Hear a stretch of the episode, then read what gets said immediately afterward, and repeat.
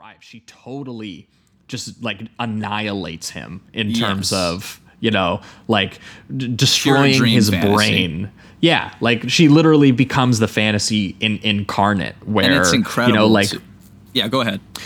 Well, I was gonna say like like the, the- they have like I think it's like one of the police needle drops plays during this part, Mm-hmm. and there's like the wind is blowing in, the curtains, the glowing moonlight, the the purple dress, and then he lifts up her dress to like reveal her completely naked body.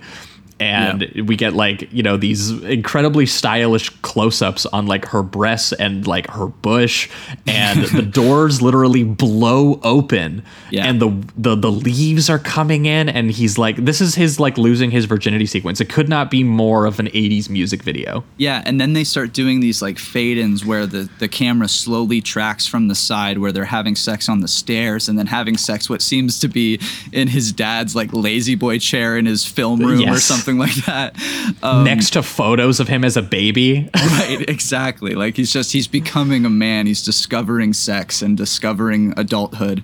Um, and and in the most like magical way possible. Like when we say the, these doors blow open, the wind is just going. Like all of her dress starts going up and flowing, and they're they're they're they're barely even at first like having sex. They're just kind of like rubbing up on each other incredibly intensely.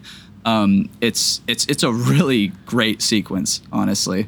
Um, and then I like Yeah. how it's completely shattered right after where he kind of wakes up you know she's still there. And then the the illusion is kind of destroyed because she's like well where's my $300 that you owe me? Because that's what this was. Still still a transaction. You may have had this kind of um, th- this moment where you've discovered something within yourself but this to me is still a job yeah she she gave him the girlfriend experience but Yes. it came at you know there there was uh, a, a price to it she starts like immediately sizing up his house being like do you know how much this place is like worth and and i love the detail that he has to pay he doesn't have the cash on him so he has to pay her with a bond at Yeah. the bank Yeah. like that is which like, they have oh a whole sequence God. for too. It's just it, and it's kind of um, I think it just shows like th- these funny little things he's got to do now in order to make whatever he did right. Um, they're they're usually very uh, kind of j- j- just small in scale, but it, it just keeps adding up as his day goes by until he's kind of in this this fluster of a situation.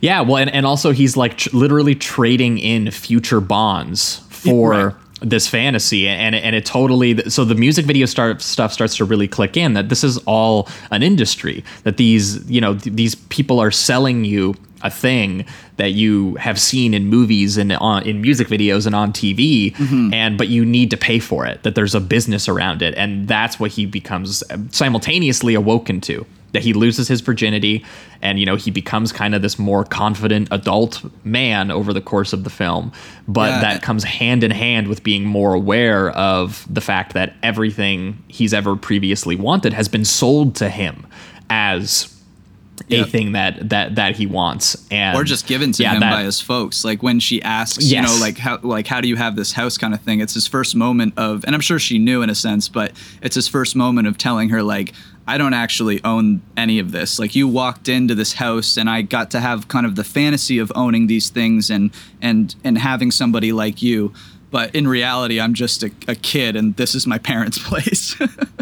Yeah. Yeah. And then and then it starts throwing in kind of, you know, some of the more sort of more realistic and kind of darker um elements of this because again we, we've had some of those elements crop up in kind of like the the college anxiety and sort of the, some of the sexual emasculation anxiety with some of his friends and sort of like the social and parental economic pressure to you know be a successful adult um and how that's you know like ruining these like big romantic fantasies that he has and everything like that Right. but it starts to get a little bit more complicated when this industry element kind of crops up. And lana who um, played by rebecca de mornay again is who once again she's very aware of her role in the fantasy that she played. She totally played him to a t. Yeah. but she's also you know someone who comes from a poorer background who has figured out how to hustle. And she sees him as like kind of a this naive boy who she could totally take advantage of and totally con. So then it becomes kind of like this con artist romance thing, which throws in some elements like, for example,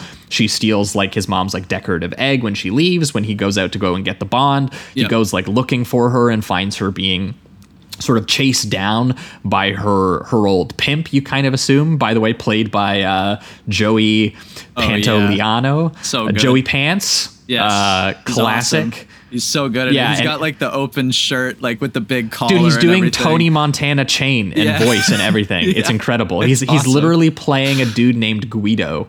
Yes, yes. And I love that in this moment too, Joel at first tries to act like really tough. Like he's like, I'm gonna get my mom's egg back. I'm gonna, you know, I'm gonna properly pay her, but I'm gonna make her apologize, all that kind of stuff. And so he's, you know, he's in the fancy restaurant with his suit and he's trying to wave at her and all of that. And she kind of just blows him off at first. And even as he's trying to act tough and like a man, so to speak, um, she she walks up to him when she realizes she's in trouble with Guido and recognizes him as a safe person and and kind of uses him again to escape Guido, um, and which is understandable because I mean the guy's brandishing a gun and being like I'm gonna kill you and all of that. So he's you know you understand where she's coming from, but I love that he's trying to.